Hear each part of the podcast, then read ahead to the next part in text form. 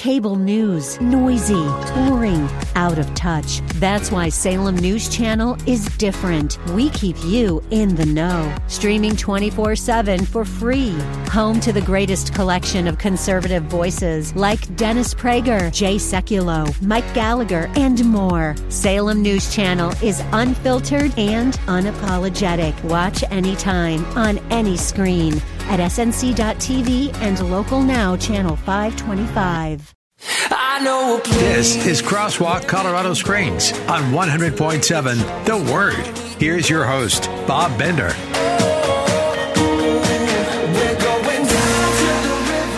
Well, welcome, Colorado Springs, Castle Rock, Pueblo. Thank you for joining us today.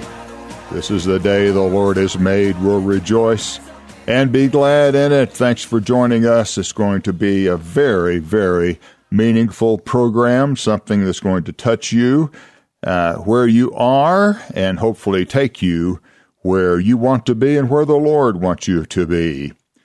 As I said, this is 100.7 the Word, so I'm going to give you the Word. The Word for this evening comes out of Ezekiel 47, verses 1 through 12. As the water flows from the temple, it's a thousand cubits uh, out, it's ankle deep, another thousand cubits out, it's knee deep, another thousand cubits out, it's waist deep, and another thousand cubits out. It's deep enough to swim in, where there are living creatures and fruit trees and all kinds of good things. You know, you would think water flowing from the temple, it would be higher, closer to the temple. But no, the farther you get away from the temple, the higher it is. I think that's God's vision for the nations to take the water of life to the nations. But my question to you, and my question to me, how deep in the water of God's blessings am I? Are you? Are you just ankle deep? Or knee deep? Or waist deep?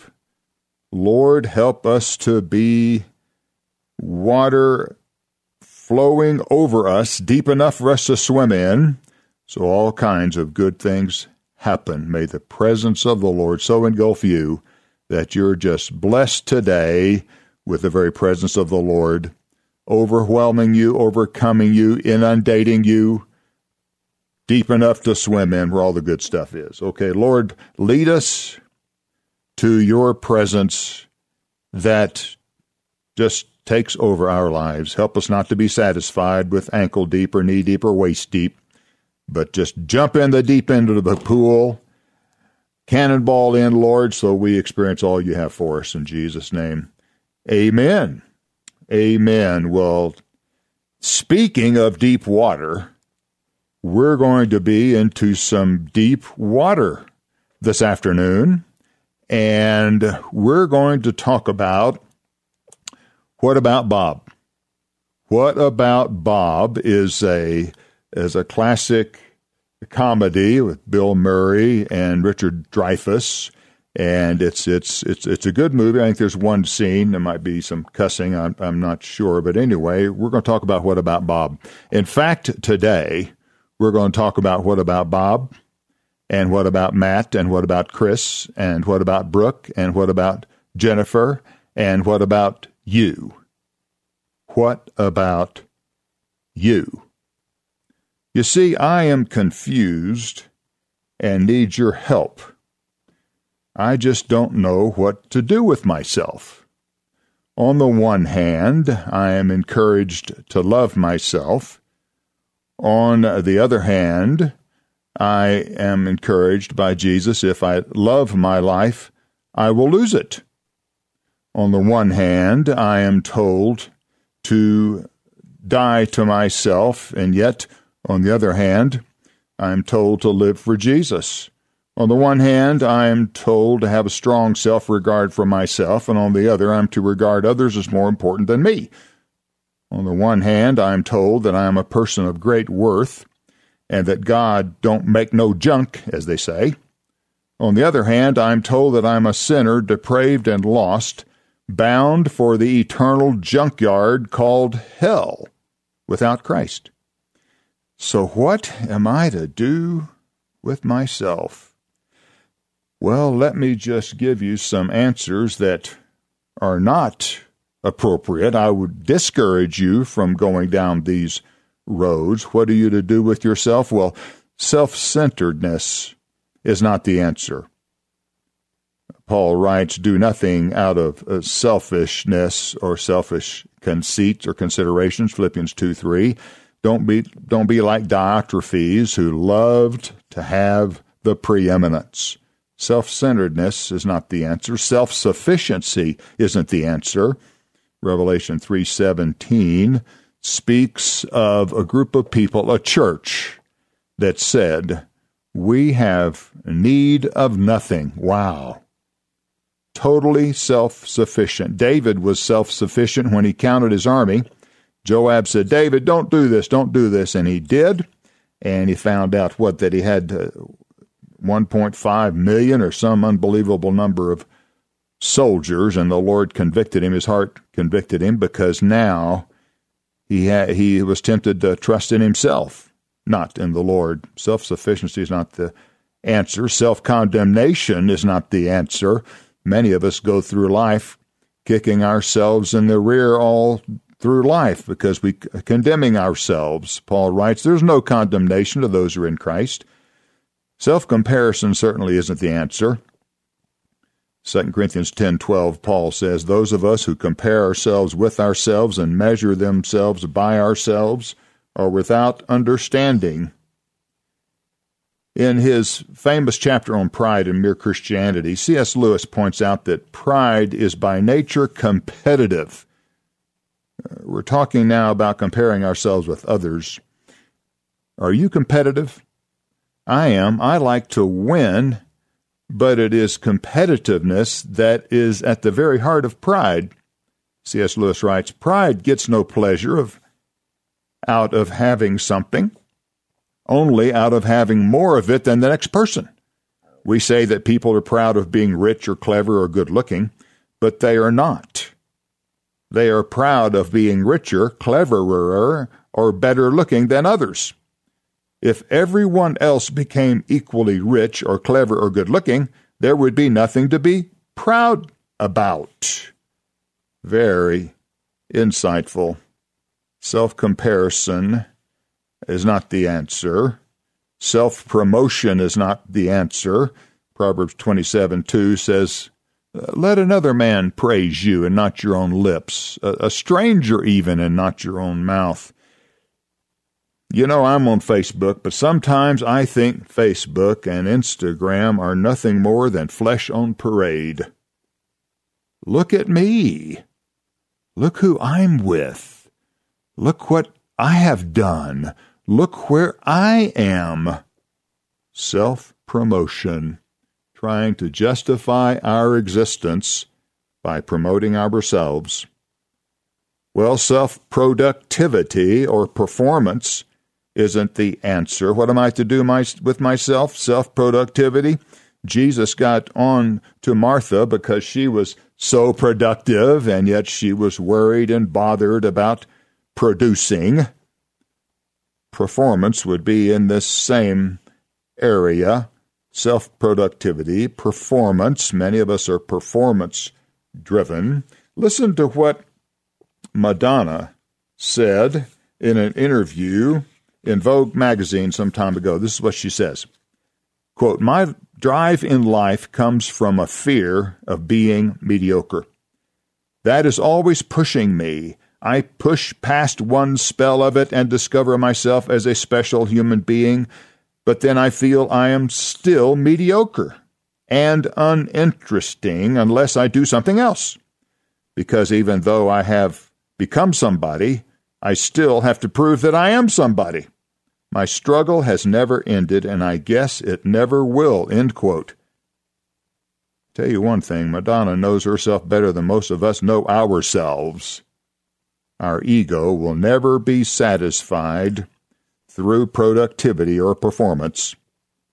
Self-abasement obviously is not the answer. Colossians 2:23 Paul says, "Don't don't be like this these religious people who self-abase themselves. Have you have you seen those folks um, mostly on Easter on television? They're climbing up steps and they're flagellating themselves, self-abasing themselves. Well, these aren't the answer.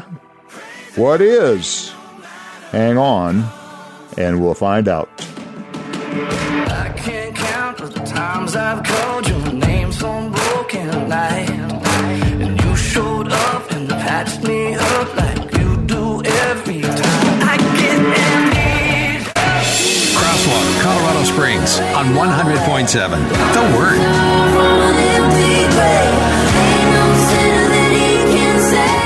Welcome back. Bob Bender here. We're talking about What About Bob? And we're talking about What About You? Because what we're discussing has to do with the very essence of who you are and how God made you and what God expects of us. And I've listed some areas, some suggestions, uh, head not those directions. One last one is what, what am I to do with myself? Obviously, self hatred is not the answer. We live in a day when suicide is at uh, epic proportions. Uh, Judas hated himself and went out and killed himself, committed suicide. Uh, let's, of course, that's not the answer. Well, what is? Hang with me. Hang with me. Again, we're going to get in deep waters, but it's going to change your life. The article, Hey, I'm Terrific, in an issue of Newsweek, tells of the preoccupation that America society has with the concept of self esteem.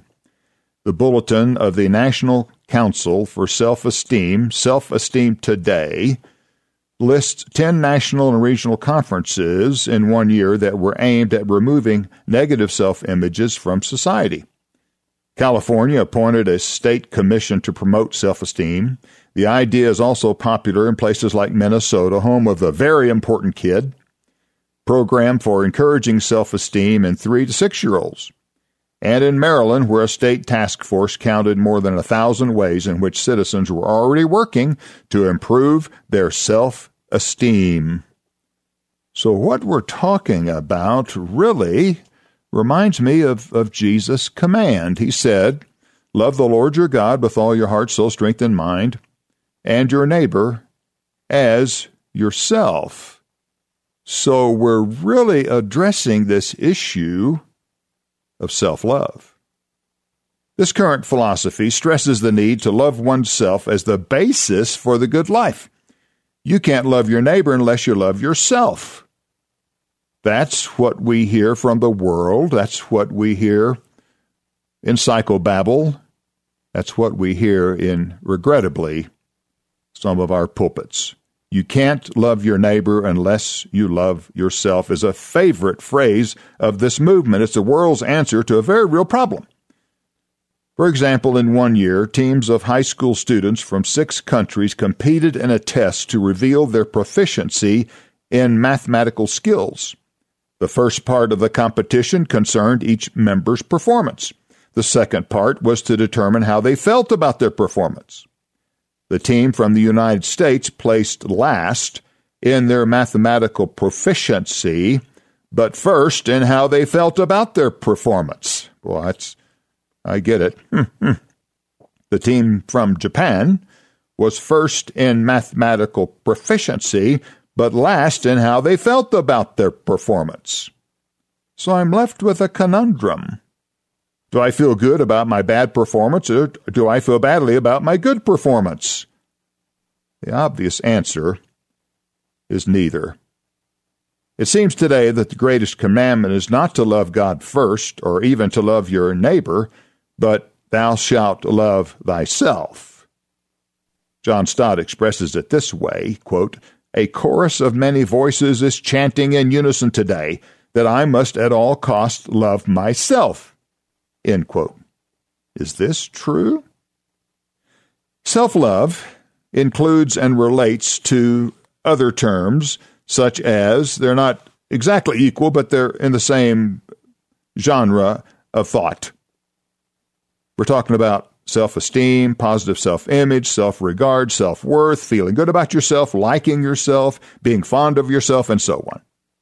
Simply put, it means that a person has a positive attitude about himself and feels good about himself. Self love then becomes an emotion or an attitude. The theory today is that large segments of society are suffering from low self image or a lack of self love. Often this is said to be a special problem among the evangelical Christians because of the stress we put on being a depraved sinner, and oftentimes coming to church and getting spanked every Sunday about how badly we are performing and what uh, poor sinners we are. Many assert that loving yourself is the biblical thing to do. Is this true? Jesus calls us, yes, Matthew 22 39 to love our neighbor as ourselves. Listen, Jesus here does not command us to love ourselves. He is assuming we already do. We are to love our neighbors and have the same caring attitude toward our neighbors as we have toward ourselves. Paul says the same thing in Ephesians 5 that we are to nurture and cherish our wives as we would nurture and cherish our own bodies. He's assuming we already do we already automatically and instinctively possess a concern for ourselves. Jesus is obviously saying, since you love yourself, do likewise to your neighbor. In fact, Jesus quite plainly stated there is a great commandment and a second love your neighbor. He did not say there was a third love yourself. The command to love yourself is never given in Scripture. The basis of the self love theory it goes something like this I am lovable, therefore I should love myself. We should stand in the mirror every morning we get up and just talk to ourselves and tell ourselves how lovable we are. The basis of our lovability is not then performance, but merely our humanness or being a part of the human family. I'm lovable because I exist. That's what that means. Conclusions from this line of thinking are disconcerting. One conclusion of I'm lovable because I exist is that if a marriage partner who works and sacrifices and is the best mate possible should not be considered any more lovable than the one who is unfaithful and neglects the children. If nothing I do will make any difference in my acceptability to you, then why bother? Another erroneous conclusion is that if I don't love myself, it's really a form of selfishness. Listen to this because in not loving myself, I rob others of the benefit of who I am. It's easy to see that I am lovable, therefore I should love myself has no scriptural and little logical support, circular reasoning, and psychobabble. The continental divide is a geological phenomenon that is not readily seen to the naked eye. Most people cross it without even realize they have done so. It is, of course, a ridge along the Rocky Mountains that divides the water that flows toward the Atlantic Ocean and toward the Pacific. To think theoretically that a drop of rain landing one inch to the east of that line will begin to wind its course toward the Atlantic, and if the rain had blown it over a little an inch to the west, it would have headed to the Pacific, is truly amazing. A small difference in the location of the raindrops when they hit the earth will mean all the difference in the world in the direction of their flow and their ultimate destination. What I'm saying is, in this same way, when we speak of making a distinction in loving ourselves, we're not talking about trivial differences here. The biblical message is God centered at its heart and not man centered. These two systems, a God centered way of living and a man centered way of living, become a continental divide. Where you begin will ultimately determine where you end. What then is a biblical approach to self love or self worth? Well, it's always easier to wound than heal and throw stones at windows rather than rebuilding them, so the question comes to our minds if not self love, then what? If I shouldn't love myself, then should I hate myself? What does the Bible say? The Bible is God's owner's manual and is the greatest book ever written on personality and identity and everything we need. In fact, the Bible speaks to the very opposite of loving ourselves in 2 Timothy, the third chapter, verses 1 and following, this saying is trustworthy. If anyone aspires to the office of a bishop, he desires a good thing. Well, let's not turn to First Timothy. Let's turn to Second Timothy, Bob, and get the right verse here. Understand this in the last days there will come a time of difficulty, for people will be lovers of selves, lovers of money, proud, arrogant, abusive, disobedient to their parents, ungrateful, unholy, and heartless. So the Bible tells us that in the last days the lovers of self will be those who are anti Christian. What then are we to do with ourselves? Hang on, I'll tell you.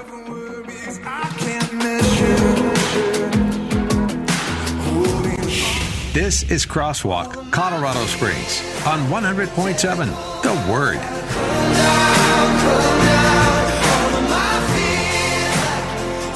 Welcome back. We're in deep water. I told you we would be. We're trying to figure out what am I to do with myself? What then is a biblical approach to self love or self worth? The biblical approach to man's worth is that our worth is based on two things. First, that we're made in the image of God. We're of great worth because we're made in God's image. We have the capacity to know God. Secondly, you're a person of great worth because of the great sacrifice God paid for you.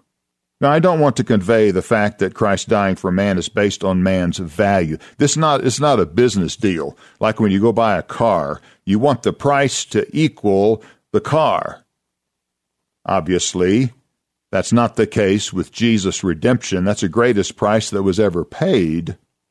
The greatest act of grace the world has ever known. By no means does it mean to equate that the purchase price, the blood of Christ, is to be equaled with what was purchased, our souls bound for a devil's hell. To attempt to do so is to fail to see the grace of God for what he is. The question then becomes Did Christ die for us because we were worthy, or despite the fact that we were unworthy? You guessed it. While we were yet sinners, Christ died for us. The cross is not a demonstration of the worth of man, but of the grace of God. Martin Luther describes it God does not love us because we are invaluable. We are valuable because God loves us. So to find our worth and significance, obviously we don't look upward. Uh, we do look upward. We don't look inward or outward. We look to the Lord. So let's consider what are we to do with ourselves. We live in a day when, quite frankly, the implicit message I hear from a lot of churches is that performance does not matter, performance or obedience to God does not matter because He accepts me unconditionally as I am. I am unconditionally loved. Well, there's a group and individuals who take this too far they take it so far that coming to the conclusion that obedience then doesn't mean anything. Obviously, when we disobey, our fellowship with the Lord's broken, and we need to confess our sins because we're out of fellowship, not relationship. And so we need to be reminded that obedience does matter to God. John 14:21 Jesus says, "He who has my commandments and keeps them, he it is who loves me, and he who loves me, I will love him and will manifest myself to him." You see there's a difference between our state with the Lord and our standing with the Lord. Our standing with the Lord, uh, we are without condemnation. But what about our state? Are we in fellowship with the Lord?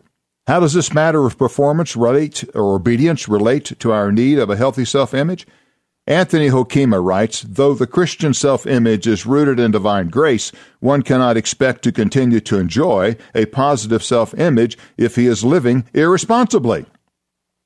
I submit to you, that's my end quote there, I submit to you that sinful living is the greatest enemy of a healthy self image.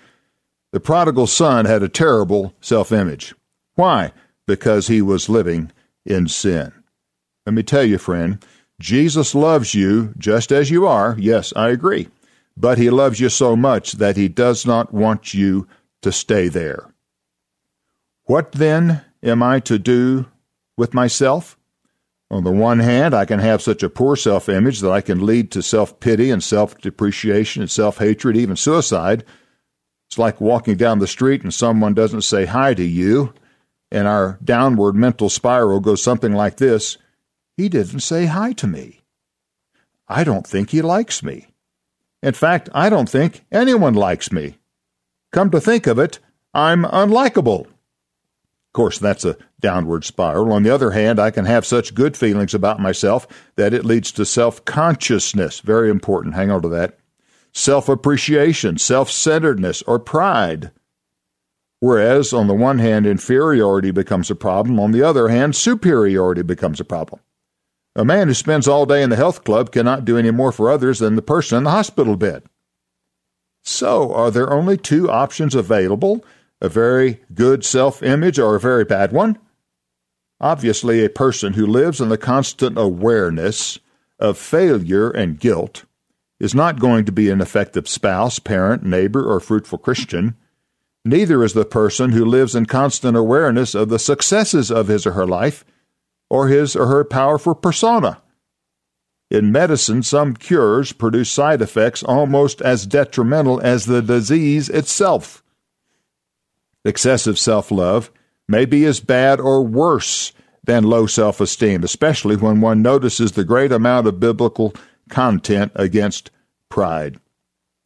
Naturally, a person who loves himself in, this, in, the, in the sense of being self centered and prideful is not the way to go. Neither is the one who hates himself, resulting in a low self esteem and fear.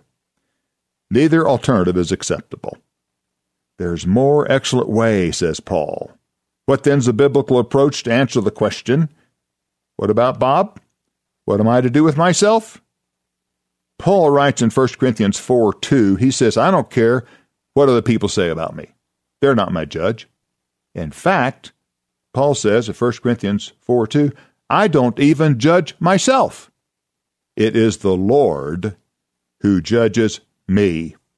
So, what am I to do with myself?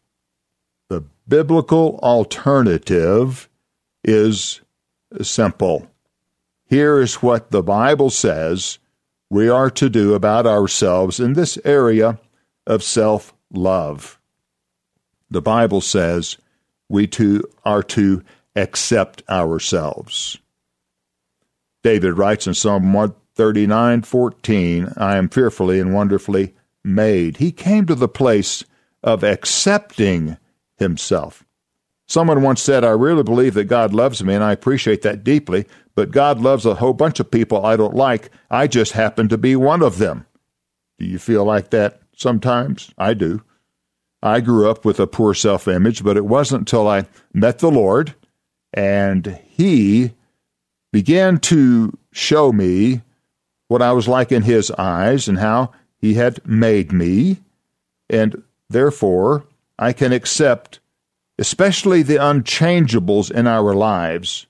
These include our parents, our race, our abilities, yes, our gender, and we'll deal with that in another program, our birth order, the number and types of brothers and sisters, and especially our physical features and personality bent. You see, I grew up a freckle faced redhead. If it wasn't for my physical stature, I would have been bullied more than I was.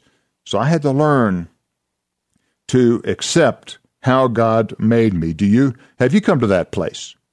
Most of us can relate to Woody Allen who said, "My only regret in life is that I'm not somebody else." Accept your lot in life and regard life's unchangeables as ordained by God. In Ephesians 2:10, you are God's workmanship. The Greek word there is poem. He has your picture on his refrigerator. You are fearfully and wonderfully made. Yes, the answer to self love is to yes, accept how God has uniquely made each one of us. And then, secondly, what am I to do with myself? I am to understand who I am in Christ. That's identity. Jesus in John 13 knew, verse 1, he knew from where he came, he knew where he was going, then he took the towel, wrapped it around his waist, and washed and wiped the disciples' feet. A healthy self image is seeing yourself as God sees you. Then you are free to serve others. Understand who you are in Jesus. Accept whom God has made you to be, those unchangeables. And then we'll close with some powerful things we can do. What about ourselves?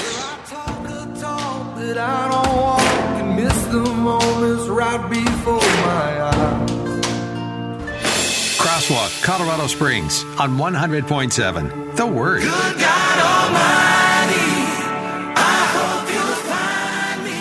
We're talking about what about Bob?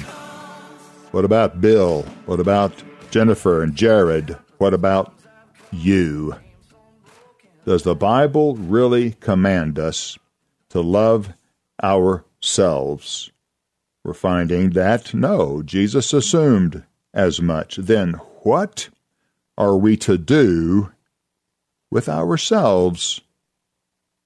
We are to accept how God made us. It's so very, very important. It'll free you in life if you'll just, Lord, this is the way you made me. I'll avoid the temptation, what God has not wrought, I went out and bought. I'll just uh, be who God has called me to be. It's freeing. Then, secondly, we are to understand who we are in Christ. We're going to have our lead pastor Dr. Matt Morton address this issue of identity in one of our programs. It's so very, very important. Understanding who we are in Christ, what God has done for us spiritually, the I ams of Scripture. If Christ is in your heart, I am in Christ, a new creature. I'm crucified with Christ. I'm forgiven. I'm a saint. Paul begins the letter to the most carnal church in the New Testament world, reminding the Corinthians, look, you're a saint. He, he tells them twice. I, I have the righteousness of God. I'm sanctified. I'm justified. I'm an heir of God and a joint heir with Christ. I'm reigning with Christ. I'm complete in Christ. I'm no longer a slave to sin, but a slave to righteousness. I'm my beloved, and he is mine. What are we to do with ourselves? We are to understand who we are in Christ. Praise the Lord. And then, thirdly, we are to experience God's full forgiveness. Uh, people say you are to forgive yourself. Well, that's not in the Bible. What they mean is, hopefully, you are to fully experience the forgiveness of God, like Simon Peter when he rejected the Lord. He went out and wept bitterly. I mean, he was low because of what he had just done. Denied the Lord. And then, of course, two chapters later, three chapters later, the Lord brings him to this same fire, the charcoal fire, the same charcoal fire. Simon Peter denied the Lord in John 18. Jesus brings him that, that same smell. Can you imagine? Wow. And then Jesus bringing him back into fellowship. You see, one of Satan's most effective lies is you failed and unworthy of love and deserve to be blamed and condemned. Satan continues to deceive us into believing that the basis of our worth is our ability to please others. He attempts and succeeds in many cases to keep us bound to our past. Imagine me introducing one of our children. This is my daughter Susie, who stained the carpet with grape juice when she was two. Many of us think that's the way God looks at us. Unfortunately, that's exactly the way many of us look at others. Our Father, Heavenly Father, has no use for such memories. When we fail, the results can be devastating, though they not need be. When we fail, we're not only to experience Christ's forgiveness, we are to forgive others. We are to fully experience the Lord's forgiveness. That's why we daily come before the Lord and ask Him to cleanse us as we confess our sins and agree with them to the Lord. And then we are, yes, to die to ourselves and lose ourselves in Christ and in others. Jesus said both in Luke and in Matthew, Take up your cross daily and follow me For if you lose your life in me, you will find it. So, my word to you at this point is get lost. yes, lose ourselves in Jesus. When I became a Christian and lost myself in the Lord, I began to experience the fullness of, of a human being, a, a positive self image, as it were. Uh, like, remember when you were romancing that girl or that guy, you, you thought about them all the time. You lost yourself in them. And the same way, we are to lose ourselves in Jesus. If you lose your life, you will find it. Die to ourselves. Paul says, I die daily. So, daily, can I encourage you to begin the day, Lord, I surrender to you. You know who your greatest enemy in the Christian life is? Yourself. And God has made arrangements so that that can be taken care of as we die. Paul says, I die daily as we come to the cross of Jesus and co crucified, as it were, and co resurrected with his resurrection life. We then are free to serve others. Do not use your liberty selfishly, but to serve others. Isaiah 58:10 says, "When you give yourself to the hungry and the needy, your gloom becomes like midday, and your light shines brighter. When we give ourselves away, no greater feeling. We find self fulfillment there. And as we simply get lost in the Lord, you see, there's a sense in which the biblical alternative of self love is to have no self consciousness at all. Tim Keller's written a great book called The Freedom of Self Forgetfulness. And on pages 20, uh, 32 and 33, he says, The thing we would remember from meeting a truly gospel humble person is how much they seem to be totally interested in us.